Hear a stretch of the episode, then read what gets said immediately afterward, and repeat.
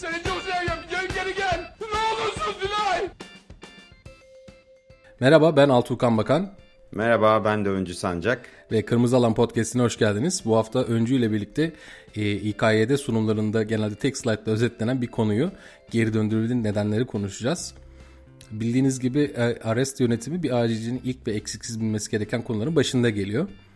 Ve uzun zamandır aslında bizi öğretilen esas şey tanıklı arrestler için e, 2015 ve 2020 kılavuzlarında iki elin yeterli kardeşim basmaya devam et ve ileri kardiyak yaşam desteği ulaşana kadar hastayı hayatta tuttu.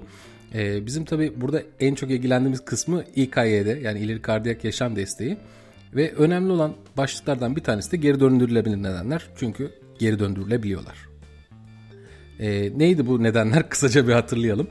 E, 5H 5T, 6H 6T diye değişebiliyor kısaltmaları hatırlamak. E, sizin orada sanırım 4H 4T'ydi değil mi önce? Bizde abi 3M 5K ulan öyle bir şey vardı.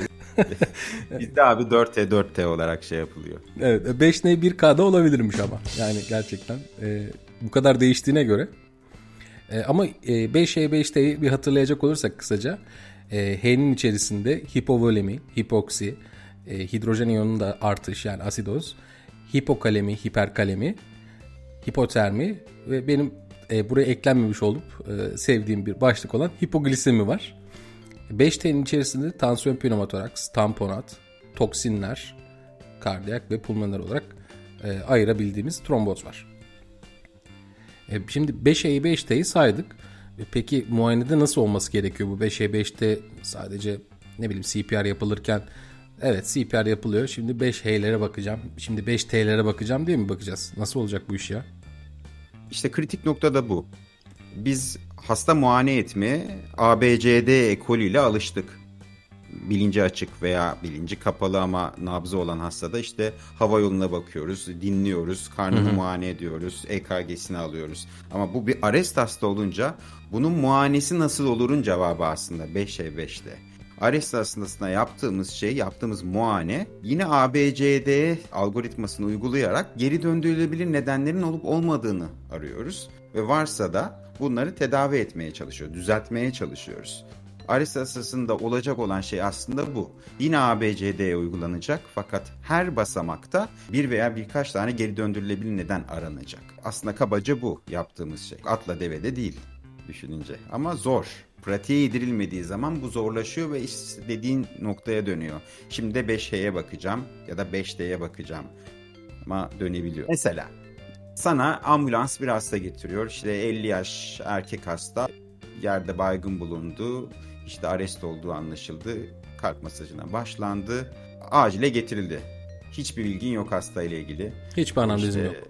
Hiçbir anamnezin yok. Herhangi bir data kaydın yok. En sevmedim. Yani bu da Evet. olası bir tablo biliyorsun. Kesinlikle. Yani- Ne yaparsın? Yani eğer CPR yapılıyorsa tabii önceliğim CPR devamlılığını sağlamak. Hastayı monitörize edip hastanın CPR'ını orderlarım. Damar yolu sağlandıktan sonra da e, her 3 dakikada 5 dakikada bir e, 1 miligram adrenalin uygulanmasını order ederim. Ve ardından hava yolu güvenliğini sağlarım. Kanlarını değerlendiririm. Aslında bu şekilde Tabii ki. ilerliyor. Yani temel anlamda. E tabi şimdi gidip de CPR'ın tüm basamaklarını konuşmaya gerek yok burada. Hocam sordunuz hocam. varsa. Ben de hemen cevapladım hocam. Aferin 5. Teşekkür ederim.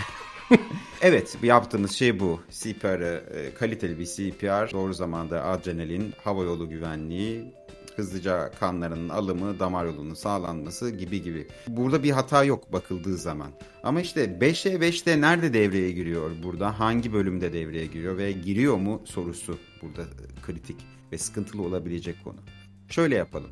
Biz bir arrest hastasına ABCD muayene ya da algoritmamızı uygulamaya çalışalım. Tam kelimeyi de bulamadım. Özür dilerim dinleyicilerden. iki sene olduktan sonra bazen çok basit Türkçe kelimeler bile akla gelmiyor. Yerine kullandığım başka bir İsveççe kelime geliyor. Biz şimdi bu hastaya demek istedim ABCD'yi uygulamaya çalışacağız. Hasta geldi Altu.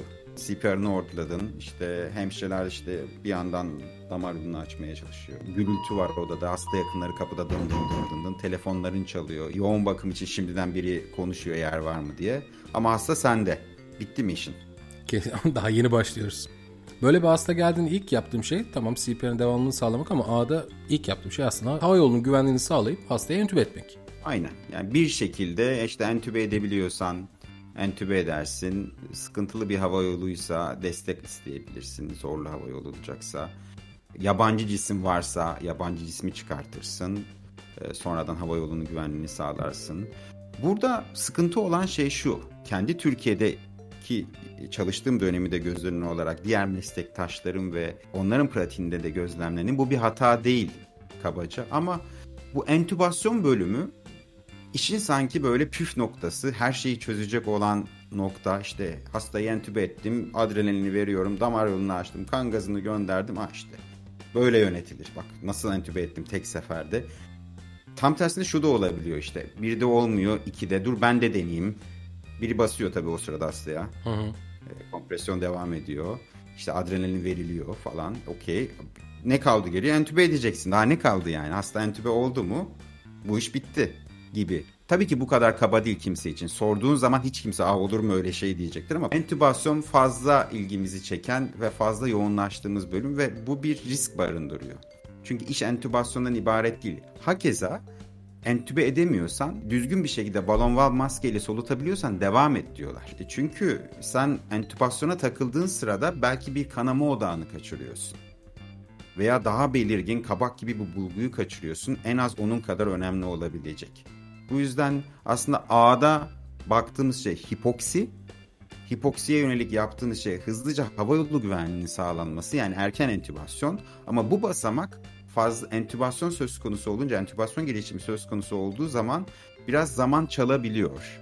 Buna dikkat etmek lazım. Onun haricinde yetenekliyiz, beceriyoruz. Kesinlikle haklısın. Ee, yani bu konuda yani başarılı da yapıyoruz aslında bu işi ama tek odak noktamız bu olunca diğer nedenleri ortadan kaldırmak konusunda geç kalabiliriz gerçekten. Şunu da belirtmekte fayda var. Madem A'dan bahsediyoruz, işte tüpün yerini doğrulamamız gerekiyor mutlaka. Yani hızlıca hava yolu güvenliğinin sağlanmasını yaptığın zaman geri döndürülebilir bir neden olan hipoksiyi de aslında çözmüş oluyorsun. Burada şunu hatırla, hatırlayarak başlamadık olaya. İşte neydi ilki hipoksi. O zaman hipoksiyi arayalım. Değil. Biz ne yapıyorduk? Her hastada ABCD yapıyorduk ve A'da biz A sıkıntısını çözdüğümüz zaman hipoksiyi de çözmüş olduk. E, Aynı şekilde B'ye devam eder isek. Sayın Doktor Altuğ Kan Bakan. B'ye B. devam edersek. Solumayan bir hasta var karşında. Yani kendisi solumayan, aktif solunumu olmayan bir hasta. Hava yolu Ronk güven- mi bakacağız? Evet. Ral mi bakacağız? En sevdiğim şey benim arrest hastalarda ralronküs dinlemektir. Ee, şaka bir yana tabii ki de ralronküs dinlemek çok anlamlı değil. Eğer entübe ettiysem hastayı evet solunuma eşit katılıyorum diye bakıyorum mutlaka. Yerini doğrulamak için de kullanıyorum bunu. Ee, ama bize ilgilendiren buradaki geri döndürülebilir nedenler arasında tansiyon pneumotoraks var. Bunun Ya için işte- kullandığım ultrason var elbette. İşte ultrason çok objektif bir araç ya. E, Düşünsene şimdi arrest hastasının olduğu oda hani az, az önce canlandırmaya çalıştığım işte telefonlar çalıyor, konsultanlar, kapıdaki hasta yakınları belki hiç olmadı içeride en az 5 kişilik bir ekibim var. İşte iki Kesinlikle. hemşire işte Bir yandan bir malzeme isteniyor, bir yandan birisi geliyor, birisi yer değişelim diyor, nabız kontrolü yapılıyor, ortam kaotik. Olayın kendisi zaten stresli. Her şey geçtim önünde ARES bir hasta var ve sen onu geri döndürmeye çalışan doktorsun. Bu olay zaten stresli. Bu yüzden dinlediğin şeyin ne kadar duyduğun şey olduğu veya bir şey duyup duyamayacağın gerçekten çok şüpheli. Havalanmayı kontrol ederiz. İki taraflı eşit havalanması var mı? Evet. Eğer yok ise zaten aklımıza gelen ilk şüpheli durum geri döndürülebilir nedenleri göz önüne aldığımızda tansiyon pneumotoraks olacak veyahut işte kanama olabilir, hemotoraks olabilir bu hastanın. Benzer şekilde solunumu etkileyebilecek, duyu, duyu kalitesini etkileyebilecek ama söz konusu hasta arrest olduğu zaman arrest ise daha doğrusu ve bir taraftan solunum sesi duymuyorsan akla gelecek ilk şey tansiyon pneumotoraks olur ve yapacağın şey de aslında çok basit. Büyük bir kanülü ikinci interkostale yerleştirirsin mid klavikül- klaviküler hattan ve hava çıkışını işte varsa kan çıkışını gözlemlersin. Bu tarz bir dekompresyon sana zaman kazandırır daha sonrası için hem de tanısal da bir değeri vardır. İşte evet hastada kan çıkışı gözlemlerinin bu hasta olasılıkla hemotoraksı da var dersin. Tüp hazırlıklarına başlarsın.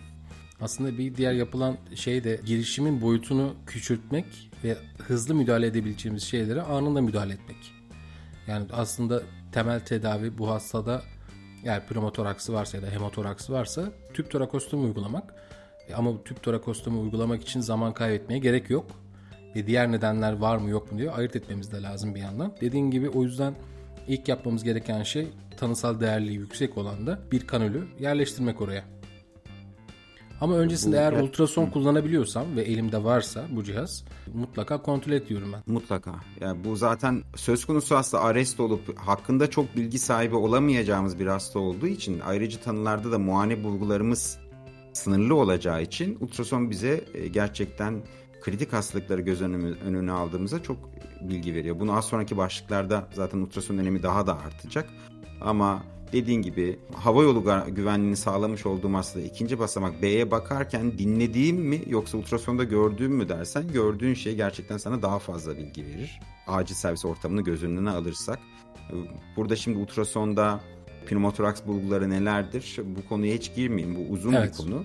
Detaylı önemli de bir konu. Lakin sen yapamıyorsan yapan biri bulunur. Bunu da unutmamak lazım. Sormak lazım. Yardım istemek lazım. Ama diyelim ki hiçbir şey yok ve sen şüpheleniyorsun. Yapacağın şey çok basit. İkinci interkostalden geniş bir kanül takarsın. Varsa da yoksa da sana bir zaman sağlar. En azından varsa senin hastanın muayenesine devam edebilmek için sana bir zaman sağlayacaktır. Aslında geçici Ee, çözümü sağladıktan sonra diğer basamaklara geçmemiz gerekiyor. Çok Özetle. net. Daha güzel özetlenemezdi. ve, ve farkındaysan e, biz B'ye geçerken te, e, tansiyon pneumotoraksı arayacağız diye geçmedik. B'de yaptığımız şeyi yaptık yine. Hastayı dinledik Evet, ve ultrasonuna baktık. Ve burada çıktı, dışlayacağımız, gördüğümüz patoloji tansiyon pneumotoraks olacağını zaten direkt aklımıza geldi. Yani çünkü başka bir şey ne bileyim pnömoni bulgusu aramıyoruz bir arrest hastasında. Yoksa diğer türlü 5E 5D'nin işte ne bileyim e, tamponat ararken aa bunda bu da varmış gibi bir şeyle gitsek sıralama da bozulacak ve gerçekten bir şey kaçırma olasılığımız artacak. 5E'nin belki 3E'sini bulabileceğiz e, ezberimize gelmediği için. O yüzden ne yaptık? A'ya baktık. B'ye baktık. Şimdi C'ye bakıyoruz doğalında. C aşamasında Doktor Altu hastanın nesine bakarsın? Hocam C aşamasında ilk baktığım şey aslında benim yine ultrasonla değerlendirmeye çalışıyorum mümkün mertebe. Yani evet e, eğer hasta travmatik bir hasta ise kanama için bir kontrol edebileceğim bir alan var mı? İlk başta onu değerlendiriyorum ama geri döndürülebilir başka bir neden olarak kanama dışında tamponaz var. Ve hatta ultrason probunu koyduysam e, hastada pulmoner emboli olabilir mi diye değerlendiriyorum. Hızlı döndürebileceğim tamponat emboli var. Diyelim ki ultrasonun yok. Ultrasonun olmadığı zaman e, C basımında yapabileceğin aslında senin de hani vurgulamaya çalıştığın gibi çok fazla bir şey yok ama şunu yapmayı öneriyorum. Bu benim önerim değil yani öneriliyor. Ben önemli olduğunu kendi adıma ayrıca önemli olduğunu düşünüyorum. E, Hastaya komp- devam eden kompresyon sırasında femoral nabızlarını kontrol edersek eğer burada kompresyonla uyumlu bir nabız atımı hissedemiyorsak parmağımızda aklımıza bir patolojik bir durum olduğu gelmeli. E, normalde kompresyonla eş zamanlı bir femoral atım duymanız lazım hastanın femoralinde. Eğer bu pür bir arrest hastasıyız. Lakin geri döndürülebilir nedenleri tekrardan düşündüğümüzde ve sen femoralde bir nabız alamıyorsan kompresyonunla eş zamanlı bunun iki açıklaması olabilir. Birincisi hastanın sirkülasyonu obstrüktif bir nedenden dolayı bozuktur. Nedir bu obstrüktif nedenler? Aslında obstrüktif şok nedenlerimiz bizim. İşte tamponat, eski tanımıyla masif pulmoner emboli veya tansiyon pneumotoraks. Senin nabzını hissetmene engel olabilecek olan obstrüktif nedenlerimiz. Diğer neden ise ciddi bir dehidratasyon yani bir hipovolemi söz konusudur. İşte kanama nedenli olabilir, sepsise sekonder olabilir. Çok basit. C'desin, femoraline koyarsın. Bakalım nabız geliyor mu eş zamanlı? Gelmiyor. Okey. Bilgi ve veri verebilecek önemli bir bulgu olduğunu düşünüyorum. Çünkü ultrason her zaman ulaşılabilir de olmayabilir. İşte periferi düşündüğümüz zaman. Ya da özellikle. yeterli bilgimiz olmayabilir en azından ultrasonla. Olmayabilir, güvenemeyebiliriz yaptığımız ultrasona. Bu yüzden bunun kritik bir veri sağladığını düşünüyorum. Tabii ki sensitivitesi, spesifitesi tartışılır. Ee, ama bunu göz ardı etmekte olmaz. İkinci olarak e, her hastanede bulunan ve bizim en sevdiğimiz tetkiklerden biri olan hızlı sonuçlanması itibariyle özellikle kan gazı. Kan gazı şey gibi oluyor. Diğer testler gibi bir şeylerin sadece yüksek ya da düşük olmasıyla alakalı bize bilgi veren bir test değil. İşte ne bileyim olur yani işte hastanın troponini gelir yüksektir. İşte hemoglobinine bakarsın düşüktür. Ama kan gazı tek başına böyle bir test değil. Tabii ki hızlıca hemoglobinini görebilirsin, elektrolit sıkıntılarını görebilirsin. Ee, doğrudur. Ama kan gazı belli bir sistematikle okuduğun zaman sana bir ayrıcı tanı alanı da sunuyor. Veya hastanın kritik durumuna dair fikir yapabilmeni sağlıyor.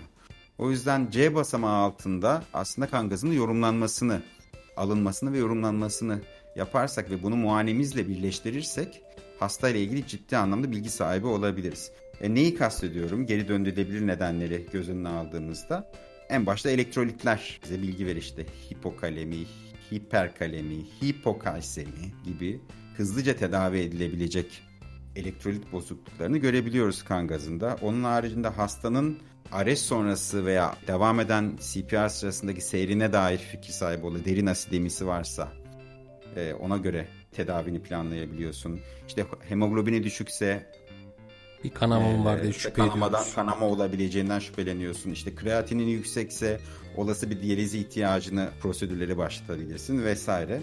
Yani C'de yapacağımız şey tabii ki ultrason varsa erişilebilirse femoralden nabız kontrolümüzü yapmamız lazım ve kan gazını en azından temel basamakları atlamayarak değerlendirmek lazım. İşte bu sana hastada olası bir intoksikasyon hakkında bilgi de verebilir. Anyon gapine bakarsın vesaire. O dediğim gibi geri döndürülebilir nedenleri düşünürsek elektrolit bazlı nedenleri düşünürsek elektrolitlerle ilgili bilgi verip ona yönelik tedavini başlayabilirsin. Bu yüzden kan gazının da en az ultrason kadar e, kritik öneme sahip olduğunu düşünüyorum. E, Yine tekrar edeceğim. Şu ana kadar ABC'yi yaptık ve hiçbir şekilde şeye bakmadık henüz. İşte 5E veya 5D'yi hatırlamaya çalışmadık aslında. Yani 5E'nin bir H'sini hatırlayıp onu aramaya çalışmadık. Tam tersine sistematik muayenemiz sırasında bunları bunlara denk geldiysek bunları çözdük. C'yi de bir şekilde toparlamış olduk diye düşünüyorum. Tabii ki eksikler vardır. E, yani mutlaka olacaktır çünkü geniş bir konu ve detayları da fazlaca ve bir seferde ya da tek bir şey dinleyerek çözmek mümkün değil. Ama genel hatlarıyla bence gayet iyi şu ana kadar. Peki D'ye geldiğimizde neye bakmamız gerekiyor? Sayın Öncü Sancak. D arrest hastasında yaptığımız muayenede işin en kapalı kutusu diyebileceğimiz kısmı. Çünkü bir kez D'nin hani bu disability kısaltması D ama Evet. zaten bilinci kapalı bir hasta. Hani tespit edebileceğin çok fazla disabilitik bir durum yok. Kesinlikle. Müthiş, e, yani Türkçemle e, böyle kelime Corporate yaptım, Türkçesi. uydurdum. Burada bakabileceğin şey çok belirgin olarak belli toksidrom bulguları varsa hastada cildinin de durumu işte ne bileyim terli bir cilt mi? kuru bir cilt mi? kuru bir Pupiller cilt nasıl? mi? Kesinlikle pupiller hani bir zaten eğer anamnezde ufak bir şüphe varsa intoksikasyona dair zaten her hastada olduğu gibi pupillere bakmak. E, Zaten CPR'ın geleceğini de öngörmek açısından ışık yanıtı zaten kritik bir öneme sahip. Evet. Işık yanıtı olup olmaması, miyotik bir pupilin olması sende başka şüpheler yaratacaktır. İşte deri turgoruna, deri, derinin durumuna bakarsın. Bir iğne izi olup olmadığı kritik burada. En azından varsa gözden kaçılmamak akıllıca olabilir. Çünkü senin tedavini etkileyecek, hastanın seyrini etkileyebilecek kararlar almanı sağlayabilir. Onun haricinde D'de gerçekten şunu yaparız ve şu sonucu görünce bununla cevap veririz gibi bir tablo ne yazık ki zor. D bu anlamda genelde A, B, C, D, E'nin diğer kısımlarıyla kombine edildiği zaman anlam kazanan bir bölüm. Tek başına D'den elde ettiğim bir bulgu seni çok fazla yönlendiremiyor. En Ama azından B'de ya da C'de ya da A'da olduğu gibi değil. Destekleyici bilgi veriyor bize. Kesinlikle, kesinlikle ışık yanıtı kritik ama yani mutlaka bakılması gerekiyor. Zaten bizim en baştan hani hastanın kafasına geçip de baktığımız iki şeylerden de biri bir yanıyla. Evet. Ee, ama D biraz şahsına münhasır bir basamak diyebiliriz. Sırada E var. E de aslında hastanın bütün kıyafetlerini arındırıp hastayı tekrar değerlendirmek ve daha da önemlisi sanırım e, geri döndürülebilir nedenler içerisinde bulunan hipotermiyi saptamak varsa. Zaten ateş ölçümü e, ateşin değerlendirilmesi e, E başlığı altında yaptığımız bir şey. Türkiye'de ve yani pratiğimizde Türkiye'de demeyeyim ben daha çok pratik olarak Türkiye'de çalıştığım için sürekli böyle diyorum yanlış anlaşılmasın. Pratiğimizde hani şeydir ya hasta gelir vitaller zaten aynı anda alınır. Ama bunların Evet. değerlendirilmesi bu başlıklar altında olmak zorunda. Hani vitali ayrıca düşünüp Aa, bu hastanın vitalleri kötü genel değerlendirmesinin haricinde işte satürasyonu beynin altında değerlendirip işte solunum sayısıyla beraber sana bir e, fikir verebilir. Bu B başlığında duyduğun şeylerle kombine edersin ve hastanın olası ayrıcı tanılarını düşünürsün ya. Evet. Arrest hastasında da E'de diğer hastalarda olduğu gibi ateşine bakarız, vücut ısısına bakarız daha doğrusu. Ve burada bir hipotermi söz konusu ise hipotermiye yönelik neyse yapmamız gereken onu yapmaya başlarız. İşte yavaşça ısıtmaya başlarız hastayı. Bununla ilgili tercihler ayrı bir tartışma konusu, uzun bir konu. Buralara hiç girmeyeceğim. Ama hastanın eğer hipoter derin bir hipotermisi varsa vereceğin adrenalinin zamanını da etkileyecektir. İki katı intervallerle vermen gerekebilir veya hiç ilaç vermeyeceğin zamanlar olacak. Bu yüzden e, hipoterminin tespiti hem bir geri döndürülebilir neden olarak düşünmek lazım hem de senin CPR'ındaki direktiflerini etkileyebilen Bir durum. bulgu olacaktır. Bir durum. Evet, kesinlikle. Ne güzel. Bir durum. Niye unuttuysan. Olabilir. Yani e, hakikaten bütün çünkü algoritmayı değiştiriyor. Yani aslında kardiyak arrestte özel nedenler içerisine giriyor hipotermi ve dediğin gibi farklı zamanlarda farklı şekillerde müdahale etmek gerekiyor. Aktif ısıtma var, pasif ısıtma var ve o yüzden E'yi de değerlendirip hipotermisini varsa eğer bunu da düzeltmek için girişimde bulunmamız gerekiyor. E tabi bu noktaya kadar anlattıklarımız e, sadece muayene ile elde edebileceğimiz geri döndürülebilir nedenler ve bunların olası tedavileri. E, hastanın mevcut hastalıkları, kullandığı ilaçlar gibi hastane öncesine ait bilgiler de önemli. Örneğin hastane öncesine ait bir EKG varsa STL ve MI ile mi uyumlu ya da geniş QRS'i var mı diye bakmak özellikle MI ve intoksikasyon açısından göz önünde bulundurulması gereken bulgular. Dolayısıyla bu bilgileri muayene ile birleştirip geri döndürülebilir nedenleri bunlarla birlikte aramak ve hastaya müdahale etmek gerekiyor.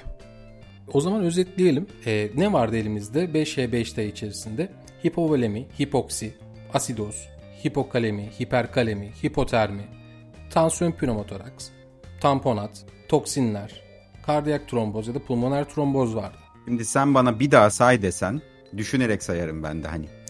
Değil mi? Ama biz Yani burada bir- daha kolay bir şey yapmış olduk. Her hastayı değerlendirdiğimiz gibi A, B, C, D, E şeklinde değerlendirdik. Yani dolayısıyla biz bir şeyleri hatırlamaya çalışmadık. Hastaya müdahale ettik ve değerlendirdik. Aynen öyle. Evet, bence çok güzel bir konuya değindik diye düşünüyorum. Ve işleyiş için oldukça faydalı olabilecek bir şekilde özetledik diye düşünüyorum. Sen ne dersin? Kesinlikle yani burada konuşulabilecek çok fazla detay var. İşte ultrasona dair konuşulabilecek çok şey var. Belli temel konulara hiç değinmedik bile. Yani vurgulamaya çalıştığımız şey e, bu hani hep bir slaytla geçtiğimizi geçtiğimizi o şekilde kabalaştırdın ya. Evet. Yani bu kadar kritik bir konunun hatırlamak ve hatırlayamama riskini barındırmasından ziyade hakkını vererek zaten çok iyi yaptığımız ABCD'yi arrest hastasına evriltebilirsek daha az hata yaparız ve daha kolay işleyiş daha kolay olur bizim için. En azından bir sistematiği takip etmiş oluruz. Tabi öneriler böyle zaten. Yani bu bizim uydurduğumuz, bizim bulduğumuz bir şey de değil. Yapmaya çalıştığımız tek şey aslında buraya bir vurgu yapmaktı. Bu yüzden işlevsel olmasını umuyorum ben. Umarım Ben faydası olur dinleyen arkadaşlara da. Umarım faydalı olmuştur. Bu haftaki programımızın sonuna geldik. Ee, önümüzdeki haftalarda yine yeni konular ve başlıklarla karşınızda olacağız. Bizi Twitter'da ve Instagram'da Kırmızı Alan hesaplarına takip etmeyi unutmayın. Ve görüşünceye dek herkese iyi nöbetler. Kolay gelsin arkadaşlar. Görüşürüz.